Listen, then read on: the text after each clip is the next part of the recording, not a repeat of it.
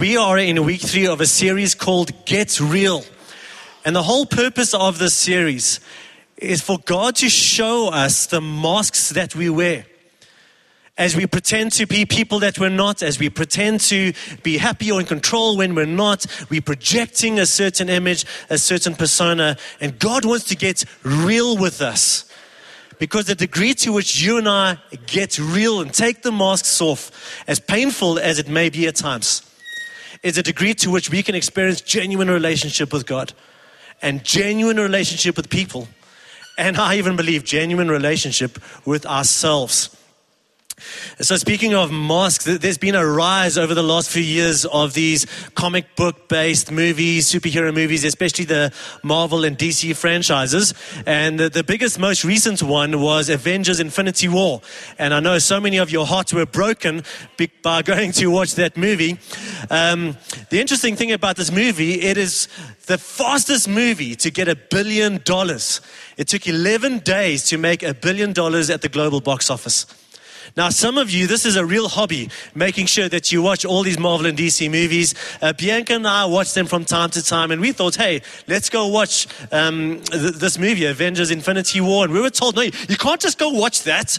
You, you got to watch this, and then you've got to go watch this one, and then you've got to watch that one. And only then can you go. And I'm thinking, what clever franchising. I mean, these guys are so clever the way they put this together. But now, without getting overly philosophical, I ask myself, what is it about a superhero movie that makes it a guaranteed box office hit? I mean, uh, uh, why do we go watch these movies? Is it because of their superpowers and there's something in us that wishes we could do that? Or is it because it's a bunch of good looking guys and girls running around in spandex? Why do we go watch these movies? And maybe that's part of it, but I believe the real part of it is we actually do identify with these characters. Every single one of these mask wearing characters is a real person. And if you know something, and I only know very little about these people, every single one of them come from a damaged and dark past. And yet, on one hand, they're trying to save the world and they've got this persona that is so powerful and superhuman. And yet, we know not too far beneath the surface is this past and these hurts. I mean, probably my favorite mask character is, is Batman. And uh, I mean, he witnessed his parents get murdered. And, and, and, what we know about Batman is he carries this guilt as he believes he is responsible for that. And so much of what he's projecting is coming from this place of guilt and hurt. And I, as we watch these characters try and deal with life and love, with their superhuman powers and their brokenness, I think that's where we connect with them because we are that. On one hand, yes, we want to change the world and we want to put our best foot forward, man, and we want to make a difference in this world, but not too far beneath the surface is our past and our hurts and our shame and our regrets. And we're also just trying to do life and love and faith in the middle of all of it. So today we're going to look at the mask of our pasts particularly the mask of shame, where we land up living in this reality formed by our shame rather than by who we are in Jesus. And God wants to meet with us and intersect with our past here this morning. And I just want to let you know on the front end, this may be a painful morning for you, but I pray it will be a healing morning for you as God intersects with your life. The interesting thing about the Bible is that, and if you do have your Bibles here, turn with me to John chapter 4. We're going to be hanging out there together just now. John chapter 4. Um, if you don't have your Bible here, it will be on the screen behind me. But if we look through the scriptures, both in the Old and the New Testament, we see so many characters with exactly the same story. We see characters with broken pasts. We see characters full of shame full of regrets, and then God intersects with their lives, and God gets real with them, and they are set free for a new and a different journey of hope in Jesus. Now, one of the particular characters comes from John chapter 4. It's a story maybe some of you have heard before, but we're going to just read through some of these verses and see what we can learn here. John 4, verses 3 onwards.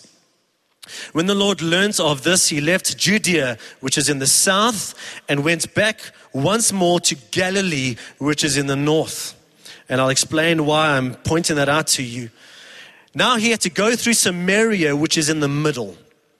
So he came to a town in Samaria called Sychar, near the plot of ground Jacob had given to his son Joseph.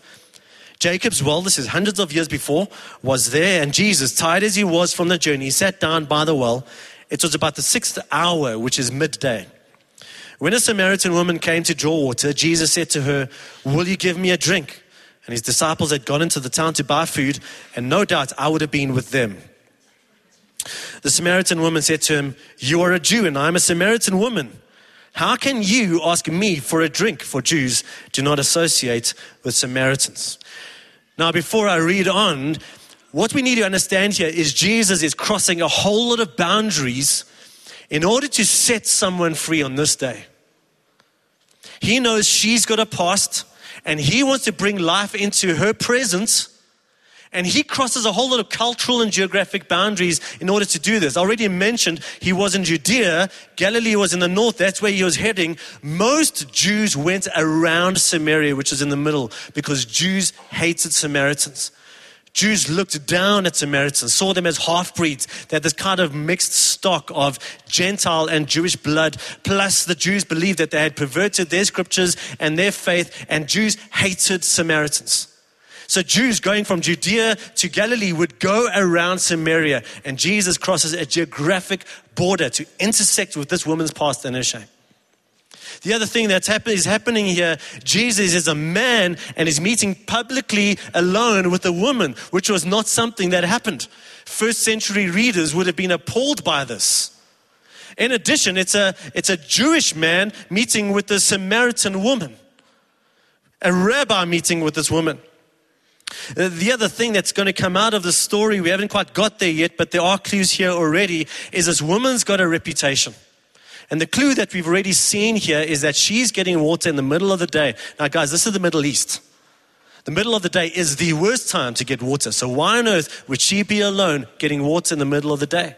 You see, all the other women, they gathered around in the mornings when it was cool, and then they would go and take the water and deal with all the household chores during the course of the day under shade. The reason why she was doing this is because she was a moral outcast, and we're going to find out exactly why just now. So Jesus is crossing these borders by speaking to this immoral woman, this outcast, a woman in the middle of the day, a Samaritan, and she's completely dumbfounded. Why is this man doing this? Well, let's continue reading. So Jesus answered her, If you knew the gift of God and who it is that asks you for a drink, you would have asked him and he would have given you living water. So the woman said, You have nothing to draw water with, and the well is deep. Where can you get this living water? She's not quite getting where he's going yet. Are you greater than our father Jacob, who gave us the well and drank from it himself, as did also his sons and his flocks and herds? And Jesus answered, Everyone who drinks this water, pointing to the well, will be thirsty again. But whoever drinks the water I give him will never thirst. Indeed, the water I give him will become in him a spring of living water welling up to eternal life. This is the act that Jesus is wanting to do in her. He's wanting to give her living water that gives her life and hope and freedom.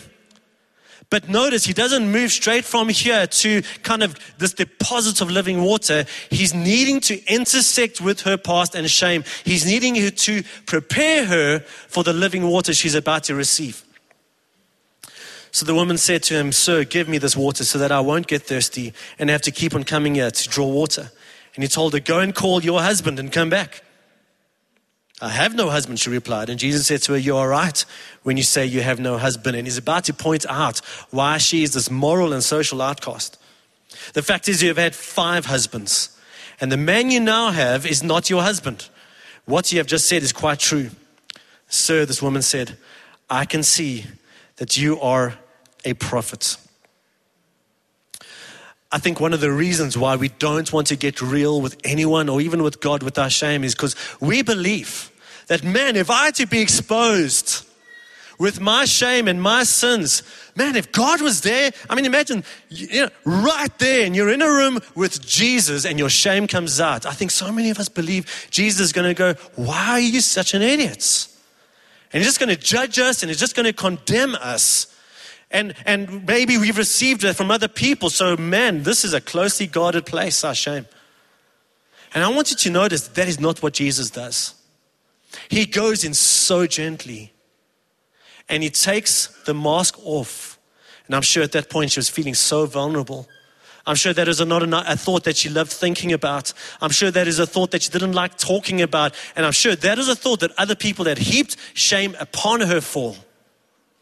And at that point, Jesus shows us such gentleness and so much love and so much grace. And that is how God wants to deal with us today.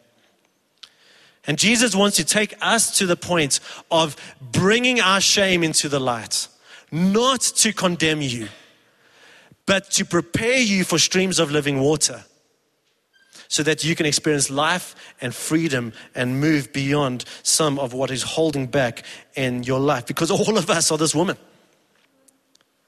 Now, if you think about your past and your shame, for some of you, man, it's, it's right here.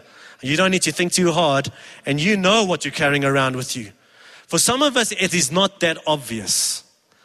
But I, I've become convinced we are all this woman. I've become convinced that whether we are conscious of it or not, we are carrying around shame. We are being defined and we are living out of this place of shame. There's an author, Peter Scazzero. He's a pastor and a great author, and he writes a lot about this kind of stuff. And he calls this, this shameful past that informs our present, he calls it our shadow. He says everyone has a shadow. So, what is it? Your shadow is the accumulation of untamed emotions, less than pure motives and thoughts that, while largely unconscious, strongly influence and shape your behaviors. Notice, we're not aware of it. Shaping how you do marriage, shaping how you do business, shaping how you do faith, shaping how you respond to life and emotions. It is the damaged but mostly hidden version of who you are.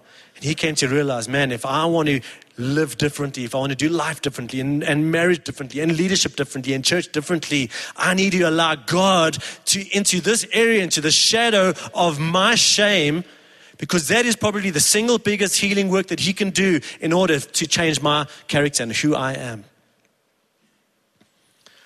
The problem is, we cannot change what we are unaware of. So look at what Jesus does with this woman he goes straight to her place of shame. So, how can we, if we're saying, listen, if I need to be made aware of this so that I can allow God to work in this area of my life, how can we participate with Jesus in this? I'm going to have on the screen behind me a number of indicators that might lead you towards the place where your shame is. And again, let me say, this is not for you to feel condemned. This is to bring it into the presence of Jesus and allow Him to do a work with you. But the first shame indicates is the place of anger. Now, again, not everyone who gets angry is because of shame. But so often, you know, sometimes you, you, know, in your family or in your workplace, in your friendship circles, you just know with so and so, that's just a no go zone. Just don't go there because they'll blow it. And if that's you, what is that area? What is that no go zone? And your respond, your response is anger. Number two, self loathing and self talk. Golfers are so familiar with this. Stephen, you're such an idiot, right? The problem is when we say that to ourselves and we believe it. Stephen, you are an idiot.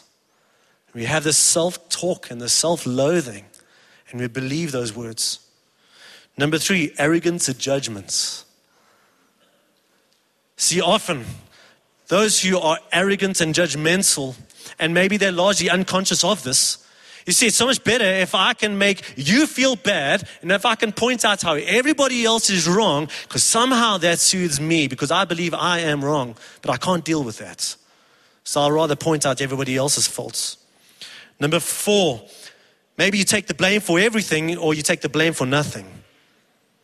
See, if you believe that you're fundamentally the problem, a problem, Maybe you are the person who just, this is something I used to deal with. Whenever something went wrong, I believe somehow I'm the problem.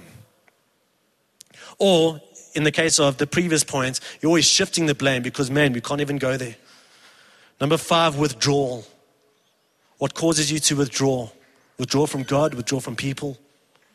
So much easier for me to just reject myself on behalf of you before you reject me. Number six, addiction.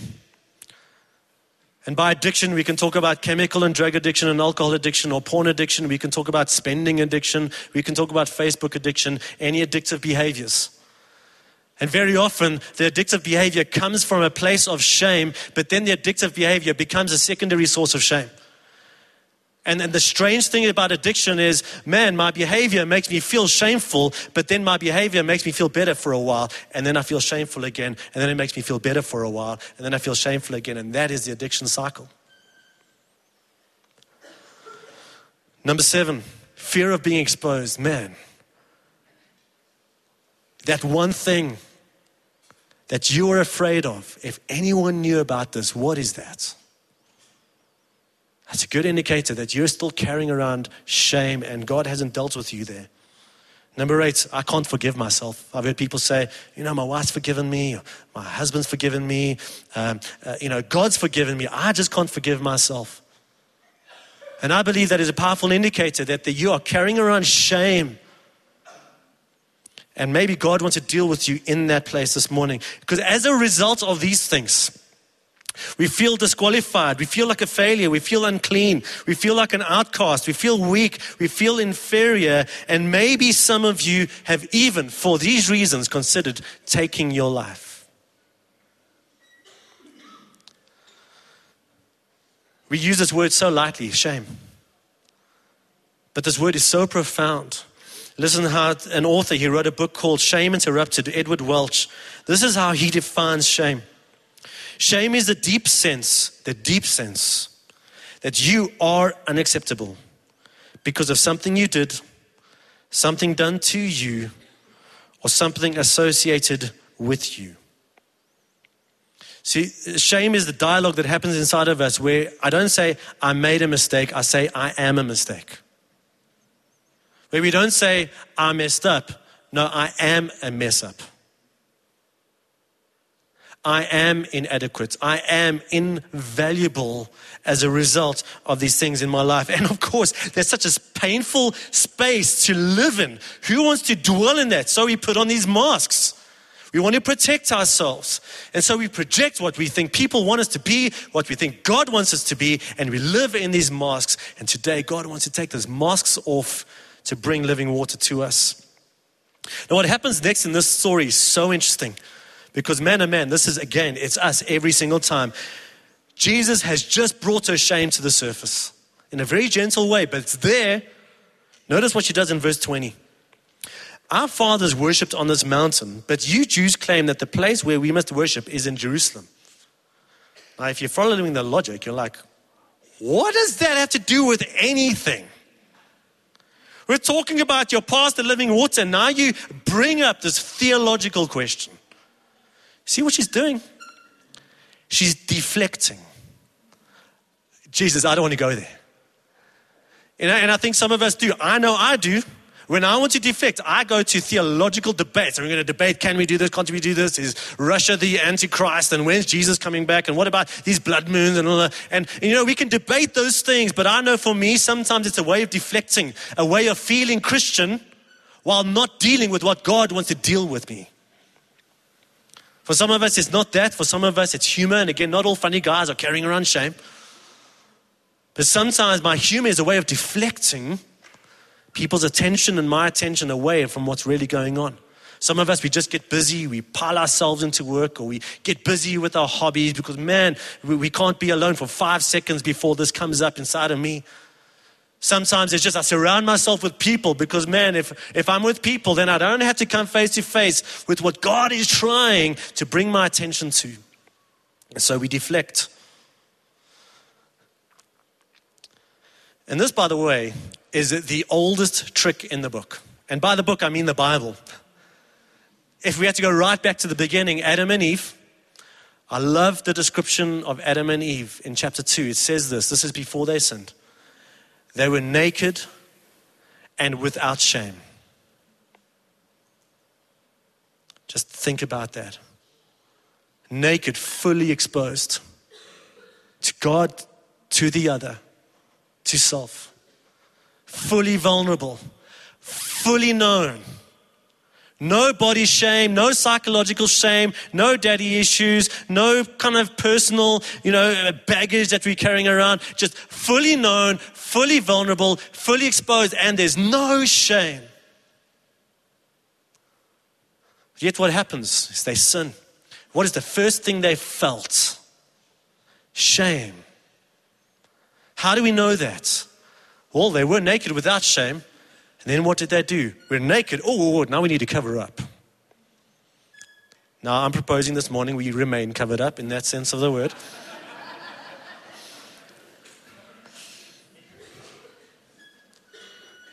but they covered themselves up and then they hid. And we have been doing that ever since. And it is our response to shame. I don't like how I feel when I look at my shame. So I'm going to try and cover myself up. And these are these masks we're talking about. And then I'm going to hide. And I'm going to hide from God and I'm going to hide from others. I'm convinced that in many cases, if not most cases, one of the reasons that people draw away from church, that people draw away from community, people draw away from accountability, Christian friends that we get real with, is because of this is undealt with shame, and I hide. And I hide and I cover. We hope our issues will go away. But the thing is, God doesn't let us do that. Think about it. If our sin causes shame, which causes me to believe that I am unlovable and invaluable and all these inferior things we spoke about, which causes me to hide and cover up, which invariably leads to more sin, which causes shame, which causes me to hide and cover up, which causes more sin, which leads to more shame, more hiding, and more covering. What is the most loving thing that Jesus can do in your life today? He can reach in to that deepest point of shame and bring it into the light. Breaking through all that hiding, all those masks, all that covering, and all that pretending.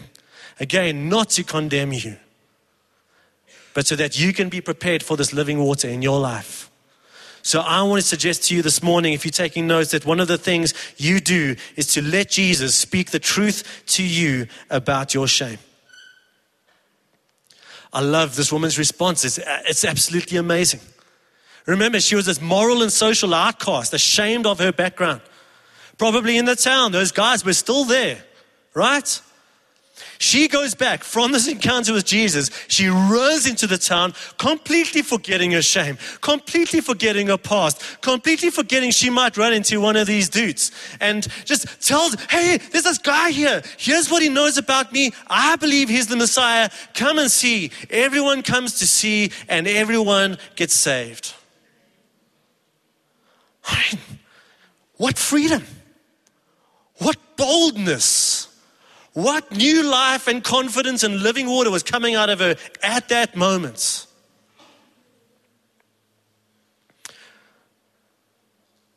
I know what I'm about to say, I say regularly. I know on certain issues I sound like a broken record. And on this next issue, I will remain to be a broken record. Because I don't believe if God is speaking to you and if God is speaking to us as a church, that Sunday is this thing that comes and goes. We tick the box and carry on with real life. If God is speaking, this is why we believe in life groups where we get to talk and be held accountable and massage these things into our lives, have people supporting us. And I believe we need to be going home and saying, God, what are you saying to me? The last series, we encourage you guys to get hold of a journal. Some of you do it in your phones and your iPads. This is not just some cute little Christian thing to do. This is a way to process what is God saying to you. And I want to encourage every single one of you, as painful as it may be, to go before God on your own several times this week. Jesus, speak to me truthfully about my shame. Go where it hurts Show me what I've been covering. Show me where I've been pretending. And write it down and then pray it out. And then write it down and then pray it out. And write it down and then pray it out. And if you've got some friends that you trust, tell them. That's part of our healing and part of our growth. Allow Jesus to speak the truth to you about your shame. And then number two, we need to give our shame to him because it is your, it is not yours to bear, it is his. See, Jesus needs to get your shame out of you and onto the cross. We're afraid our shame's going to be out there for everyone to see and me to bear. And Jesus says, now that it's out, give it to me. We need to understand how Jesus, sorry, how Jesus deals with our shame. 2 Corinthians 5:21. God made him who had no sin to be sin for us, so that in him we might become the righteousness of God. God created him who knew no sin to be sin, where Jesus became your sin. And Jesus became your shame. Jesus became your pornography. Jesus became your adultery. Jesus became your brokenness. Whatever shames you most deeply, Jesus became that. And if that freaks you out, it's meant to freak you out. It's not for you to carry, it's for Him. I remember Adam and Eve, their first response to their shame was to cover up and hide. We've spoken about how Jesus takes out the hiding, He brings us into, into the light. But now what happens? We need to allow God to cover us. This verse says that He gives us His righteousness.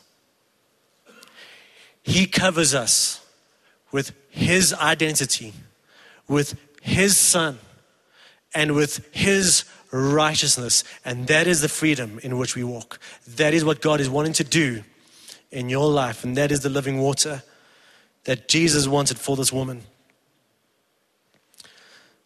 When God covered the Adam and Eve in Genesis, I don't know if you know the story, but uh, Adam and Eve tried to cover themselves with these temporary fig leaves. And God covered them with skins. A foreshadowing of true forgiveness and a true covering is going to cost somebody's blood. And this is a picture of the cross. It's going to cost Jesus' blood in order to cover you and give you freedom. There's a story that um, C.S. Lewis tells in one of his books, The Voyage of the Dawn Treader. And it's in the, the Chronicles of Narnia. And he tells a story about Eustace. And Eustace was this really rubbish little boy, um, a real painful kid and a painful character. And he came across this large fortune. And as he came across this large fortune in this story, he just started thinking in his mind about all the things and all the selfish and greedy things he wanted to do with this money. And then he fell asleep surrounded by all this money. And overnight, he turned into a dragon, kind of an outward expression of this greed and the selfishness that he was living in. But he had put on a gold bangle on his arm.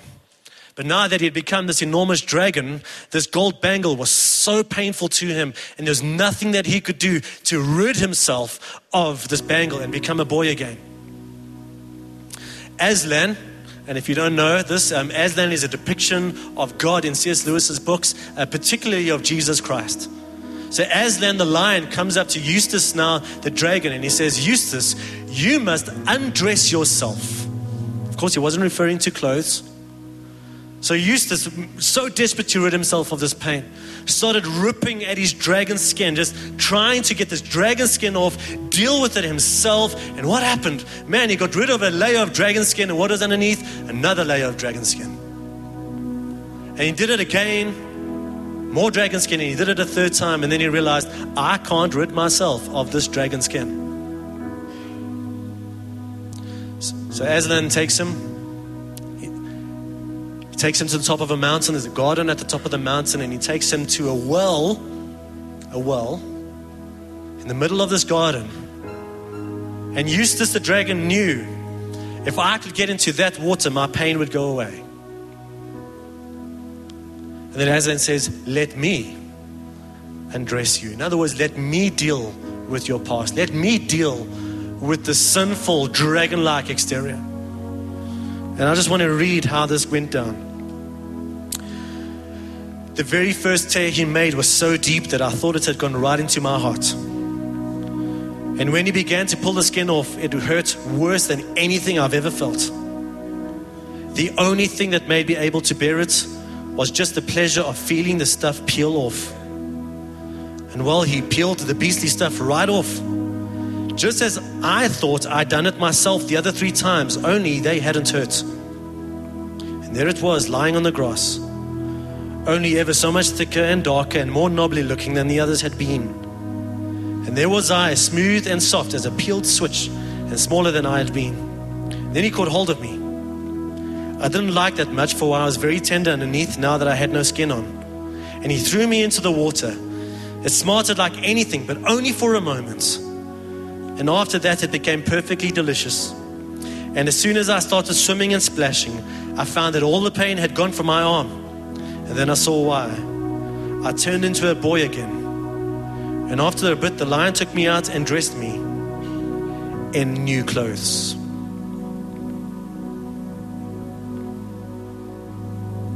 I don't know what your story is. I don't know what God is showing you.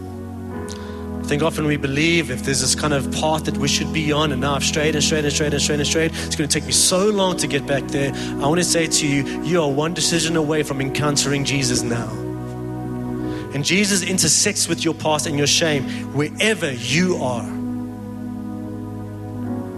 But He doesn't want to just come to you. I know that's what you want. Just wave your magic wand, Jesus. Make it all go away. He wants to pierce you. He wants to get in where it hurts, bring it into the light, gently and lovingly, but powerfully, in order that He can dress us and point us to His Son, where He bore our shame. We're going to sing a song that's going to encourage us to gaze at God. And, church, don't just go through these words. It's a beautiful song, it's a song most of us know well. Use a song as, a, as words to describe your desire to see Him and to know Him, to see what He has done for you. And then afterwards, I want to pray for all of us to whom God is speaking.